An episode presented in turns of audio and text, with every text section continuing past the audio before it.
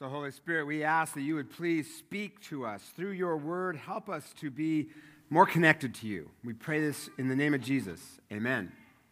Good to see all of you here. So, before I preach this, I have to do a quick little disclaimer. We're doing uh, worship through music on two different Sundays. So, last Sunday we did it here, and I preached this sermon over there in traditional. Now they are doing tr- worship through music in traditional, and now I'm preaching this sermon here. So, if you were in traditional last week and you've heard this sermon, you can leave if you would like. And and, and go over and join them over there, worship through music in traditional service. Or if you wanted to hear it again, you can stay. Or if you haven't heard the sermon, but you anticipate you don't want to hear the sermon, you can also leave. So, permission to just get up and walk out, and I won't be insulted. All right. A literary scholar named Northrop Frye uh, who's not a Christian, nevertheless, he says that the story of Jesus so resonates with the human experience and is so ingrained in culture that even when Coca Cola does an ad campaign in China, they're reflecting biblical themes. And that's one of the reasons that we're doing this sermon series where we are pairing different holiday movies with uh, scripture to help us see Christmas through different eyes. It is the greatest story ever told. And so you see elements of it even in a goofy movie like Elf, which is the movie we're going to look at today. And if you don't know the movie, it's about an orphan named Buddy who is adopted by an elf and is raised in Santa's workshop in the North Pole. So you have to suspend a little bit of disbelief to get into the whole elf thing.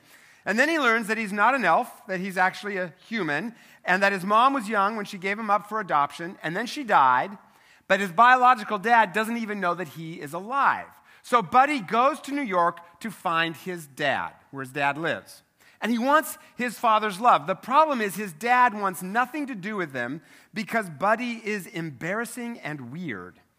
And you see that in, the, in a scene where he has dinner with his dad and his dad's family for the first time. And I hesitated a little bit to show this clip, but the team of elders who critique my sermons every Thursday morning, godly elders, told me to show this clip anyway. So I'm totally hiding behind them and bravely showing you the clip. Okay, roll it.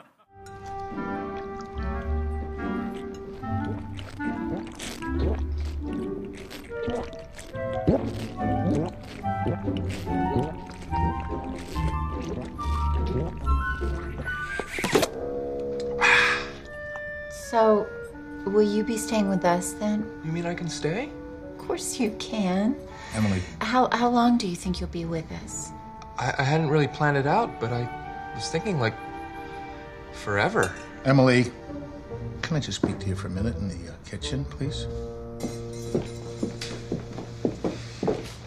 Are you crazy? He cannot stay here. Clearly, he has some serious issues. We can't just throw him out in the snow. Why not? He loves the snow. He's told me 15 times. Walter, he's your son.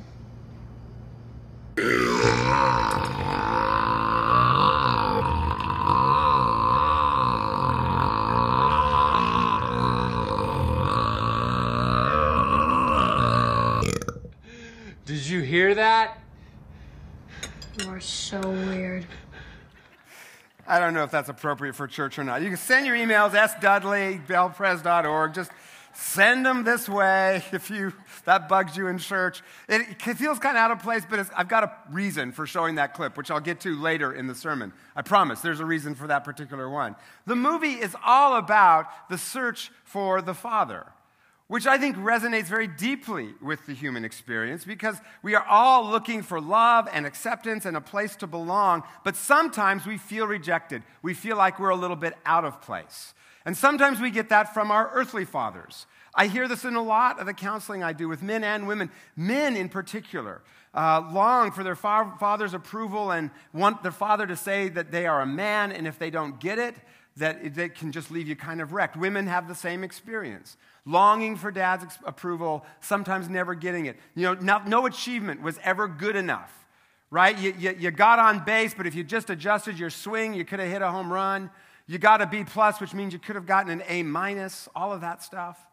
Or dad wasn't around because of divorce or death, or dad was always too busy or too critical. So a lot of folks are stri- striving and achieving and trying to, to earn approval from their dad. You know, they're CEO and they still don't have their dad's approval, and they're longing for it. But sometimes it's not just a parent's love that we want. We want that, but sometimes we just want to be accepted and loved by other people. We just want, but instead, a lot of times we feel judged and feel out of place. Whether it's a boss that is always on your case, or maybe neighbors who drive nicer cars than you and you kind of makes you feel out of place. Maybe even coming to church sometimes makes you feel out of place. One Sunday, I wasn't preaching, I was up with our Sunday school kids, and I was looking out the window watching you all come to church. And y'all are a pretty good looking crew, most of you. You know, clothes all nice, hair looks good, a little bit too much product sometimes, but you know, you're looking good. And, and maybe you look around and you go, man, these people, they have got it all together. I just do not belong here. I don't fit. Like maybe some Sundays you get up late, hassle with the kids to get them ready, argued with your spouse all the way to church, and then as soon as you get out of the car, you're all like, praise God. I'm going to kill my spouse on the drive home, but praise Jesus. Any of you ever do that? You need to do that today? You're like, oh God, how does he know?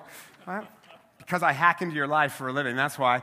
Reality is, we all want love, we all want acceptance for who we are but we, warts and all, but sometimes we just feel like we're out of place or feel like no accomplishment is ever good enough. So we are always having to strive, earn, achieve to get the acceptance we want. Recently, my son and oldest daughter met some of their academic and sports goals that they had set for themselves. We didn't set them, they set them. So we said, you know, I, I decided to buy them a milkshake uh, to say, well done. At which point, my youngest daughter said, well, don't I get a milkshake for something? And I said, well, for what? And then she paused for a minute and then she said, I'm the only good mooded one in the whole family. Which is absolutely true, right? And I love that. That's such a youngest kid, right? Don't I get a milkshake for being moi? So she is going to get a milkshake too for giving me a sermon illustration. Right? We all want to just be given a milkshake for who we are, right? But everything, everything we experience says, nah, you're not good enough. You've got to earn it. You've got to prove yourself. Every religion says either you're not enlightened enough, so you better fix that, or you're not good enough, so you better fix that. All of human philosophy, every religion, the 10,000 years of recorded human history, all of it, all of it says you got to earn, you got to achieve, you got to do to be accepted, to be loved, and it's never good enough. All of it says that, except for one glaring, radical, revolutionary exception. And his name is Jesus.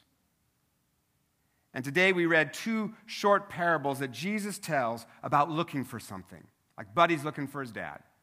A shepherd who leaves the 99 sheep to find the one lost one, and a woman who searches all night to find just one coin. And Jesus' point is this it is in God's nature to look for you.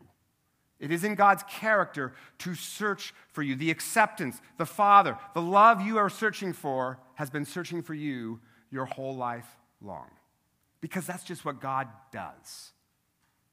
Now, you might ask, well, then if he's searching for me, how come he hasn't found me yet?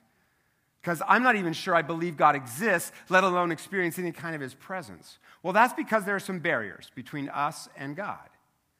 But what Christmas shows is that God comes in the person of Jesus to tear down those barriers between us. And I can't talk about every barrier because there's just tons of them, but I want to look at three that come from this text that we just read. And the first is this Jesus tears down the barrier of our own lostness. The metaphor of sheep in this passage is a good one because sheep are really stupid. And when the shepherd comes after the sheep that's lost, you know what the sheep does? The sheep runs away. Sees the shepherd coming, the sheep just runs away. Right? Is that sheep? It always feels plural to me. Is what is it a shope? I don't know. It's sheep. Whatever singular of sheep is, the sheep runs away. And I, that's just like that's us right? I mean, we see God and we're like, oh, here's God. Oh, here he comes. Oh, a promotion. Oh, a new vacation. Oh, a new relationship. And boom, we're off. But God never gives up. And if all else fails, he will use the circumstances of our lives, including those difficult circumstances of our lives, to draw us back to himself. Jesus says that when the shepherd finds the sheep, he joyfully puts it on his shoulders and goes home. And we read that verse and we think, oh, how, isn't that nice image? How sweet. You think of Sunday school pictures. Ain't that sweet? No. See, my grandfather raised sheep, and any shepherd will tell you that sheep are so stupid, and because they keep running away from the shepherd, sometimes the shepherd has to wrestle the sheep to the ground, throw it on its back, tie its legs together, sling it over its shoulders, and drag the sheep home. Now, some of y'all, that's you right now, right? That's me. Sometimes I have to be dragged back to the Father, sometimes through those difficult circumstances. But God never gives up. He is always searching for us, reaching out to us through those thoughts that really aren't our thoughts, through the other people that He puts in our lives, the very circumstances of our lives. He's always trying to get us back. Second barrier Jesus removes, and he re- removes it with ferocity, is religion. And that's what's the issue in the text that we read today. See, these aren't just two nice stories Jesus happens to tell. No, no, no, no, no, no. This is part of an argument that he is having with the religious leaders of his day. Notice how it starts. It says, The Pharisees and the teachers of the law muttered, This man welcomes sinners and he eats with them. Then Jesus told them this parable. That is, it's a rebuke to the religious leaders who didn't like it that Jesus hung out with all the quote wrong people. Tax collectors who were white collar criminals who price gouged, who jacked up the prices on the taxes to their fellow Jews and then pocketed the difference. And prostitutes drove the religious leaders crazy that Jesus hung out with prostitutes, which is so symbolically significant because you see, throughout the entire Old Testament, Israel is described as a prostitute nation, always running after other gods. But by the time you get to the end of the Bible, in the book of Revelation, the prostitute becomes the bride of Christ, which is a symbol for the church. And then what is vice in the prostitute becomes virtue in the church, namely that she is welcoming to all customers. But religious people hate that. And so they put up all kinds of barriers to folks experiencing Jesus. So these two parables that Jesus tells here, they basically a massive smackdown to the religious leaders, basically saying, shut up to the religious leaders. You know, whack, whack, whack, stop it. See, if Jesus is rightly preached and understood, religious people hate it. If religious people don't hate it, it's not Jesus you're talking about. Because, see, Jesus here is changing all the rules. He's saying your goodness or your badness, that's not the issue. In fact, your goodness can be a bigger barrier between you and God than your badness. Now, there, there is such a thing as consequences for our actions and accountability and all of that. And yes, we should try to follow Jesus' commands, not to earn his love, but because it's just a better way to live. But if we think we make ourselves right with God by all of our good deeds, that, lead, that, that makes us our own Savior and it leads to pride. And that was the problem with the religious leaders in Jesus' day. Very proud. As Mark Twain said, they were good in the worst sense of that word. See, Jesus here is saying sin isn't breaking the rules, it's being your own God. And breaking the rules is one way of doing that, but keeping them is another. If it makes you think that you're, you're your own Savior, and if you do it to prove yourself. And the problem with religion is it makes it all about the rules, not about the relationship. Plus, religion puts all kinds of barriers between us and God. And religious people love to do that. In my former church, there was a woman who would go around, and if anyone was wearing jeans to church, she would chastise them and say that they needed to dress up better. So we had to hunt her down and tell her to stop doing that. Now, I need to be honest, just a little bit of family truth telling time. That has actually occasionally happened here in this congregation. It doesn't happen very often, but it's occasionally happened here. On several occasions, I've had first time visitors tell me that they liked the church, but that someone came up to them afterward and said, What makes you think you can dress this way and go to this church? Next time you come back, you need to be dressed up better. Now, I need to say that when I preached this sermon over in traditional last week, when I got to that line, there was an, the, the gasp of horror was audible and loud over there. In fact, I even saw people looking around going, Who did that? I'm going to just kill him, right? So you need to know that's not. In fact, our elders, some of our elders knew I was preaching this, so they all wore jeans last, last uh, Sunday and set up in the front, right? Just kind of a, hmm, take that, right? So you need to know that is not the heart of our traditional congregation at all. It's just, it's just a few pokes, but it still happens. It doesn't happen very often, but it still has happened. Probably not anymore after this service, but it is e- after this sermon. It's even happened to some of our staff, which is very awkward. You know, when it's a staff, poor Chris Martinson has gotten it in the past. Now, don't get me wrong, it is good to dress up to come to church. Some of you do. For many people, dressing up is part of how they experience the majesty of God. It's also good to come really casually as a reminder that Jesus loves us just as we are. There's nothing in the Bible that says you have to dress a certain way, right? But religious people sometimes try to make it sound like, oh, the verse where we got to give God our best. Oh, please. That's not about our clothes, okay? That's about service and forgiveness and money. It's actually really about our money. Some of you are like, back to the clothes, Pastor, back to the clothes. Right, so let's just be a community. We don't judge someone for dressing down, dressing casually, but let's not dress, judge someone for dressing up. Oh, they must be kind of a snob. No, maybe that's just how they worship. Both are just fine. The only rule we have here is that you wear something, okay? For the love of all that's holy, please wear something. That's all we're asking, all right? Although once, although once, a person from a nudist colony did come here on a Sunday. Some of you are like, ooh, can we have that story? No, no. Another sermon. Jesus tears down the barriers of our lostness, of religiosity, and finally, our sense of shame. Two stories we read today are followed by the story of the prodigal son. Many of you know it. If you're not familiar, just continue reading in Luke 15. About two sons, and the younger one says to his dad, Give me my inheritance now, which in that culture was the most disrespectful thing you could possibly say. Basically, I wish you were dead, dad. Goes to a far country, squanders it all away, and then he experiences a sense of shame. Plus, he's poor and he doesn't, he's hungry. So he says, I'll go back to my father and I'll say this I am no longer worthy to be called your son. Make me like one of your hired hands. I am no longer worthy to be called your son. Oh, do you hear the pain in that sentence? There's those things we've done that we don't, or thought that we don't tell anybody. Nobody, because they fill us with shame. And then there's all the ways that our culture says that you're not worthy. I got a B, not an A. I'm no longer worthy. I didn't get the promotion. I am no longer worthy. I'm divorced. I blew the presentation. I lost the account. I did this or that embarrassing thing. I'm no longer worthy. I'm assistant director instead of director. I drive a Kia instead of a Lexus. I have a three bed, two bath, not a four bed, three bath house. I am no longer worthy. And everything in our culture says, oh boy, how do you better believe you're not worthy? In fact, look at that person over there. Look at that other person. Look at him. Look at him. Look at him. So much more worthy than you. Look at them. Just look at them. They have C's and O's in their job title. You don't. Their kids got into Harvard. Your kids had to settle for their safety school, Stanford.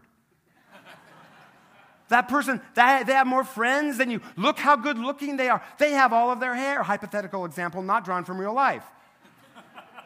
And so we see all that, and then we frantically try to posture and pretend and pose and pretend we got it together and prove ourselves and all of that stuff. And here's where that video clip makes the point I want to make. We all have uncouth, embarrassing things about us, just like Buddy the elf at the dinner table. He just hadn't learned how to fake it yet.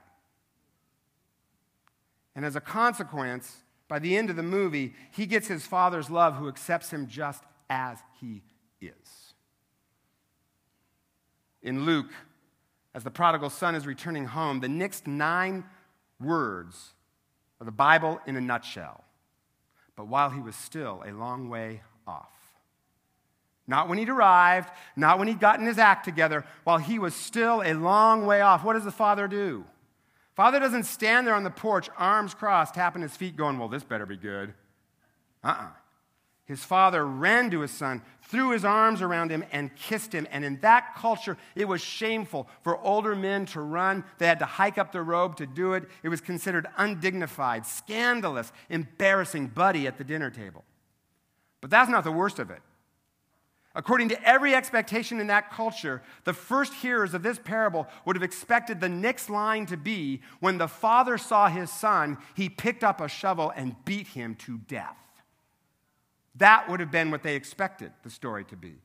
Because after all, the son deserved it, right? Humiliated his dad, and the only way for his dad to get back his dignity would be to beat his son to death, not to mention deter other sons from doing the same thing.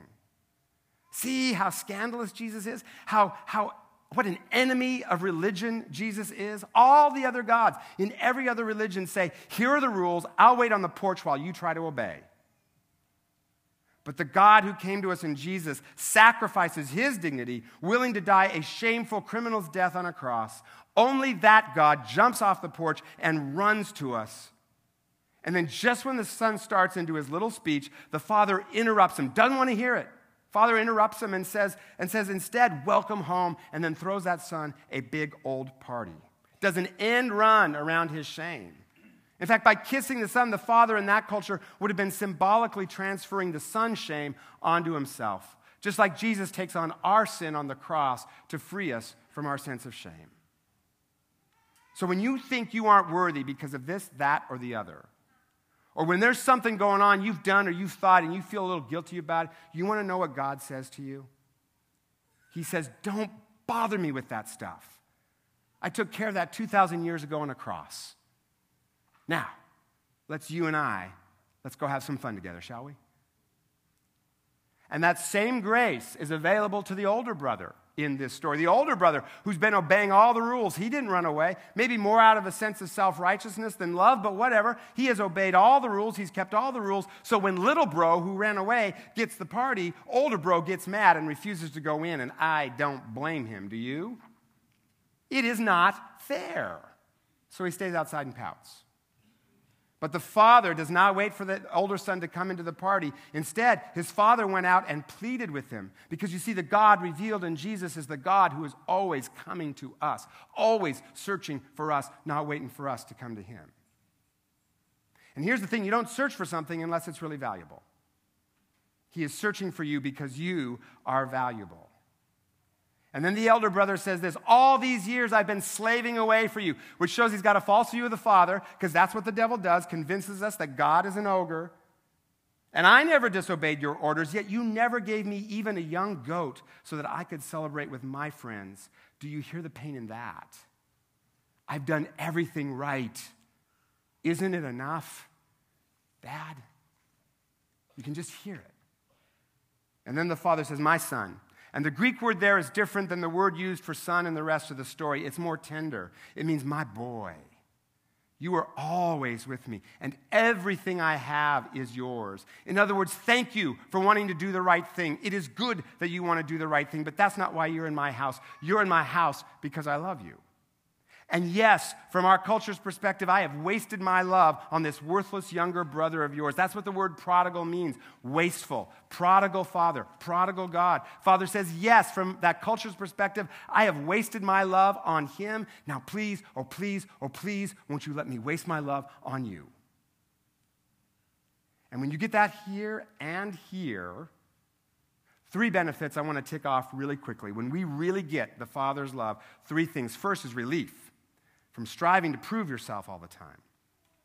Had a conversation a while back with a woman who was going through a divorce, and in the conversation, she kept saying, But I'm a good person. And then she'd list some of her achievements. And then she'd say it again, But I'm a good person. And she kept saying it, so it kind of seemed to me that she didn't quite believe it because she had to keep saying it. So finally, I said, Can I give you a different way to look at this?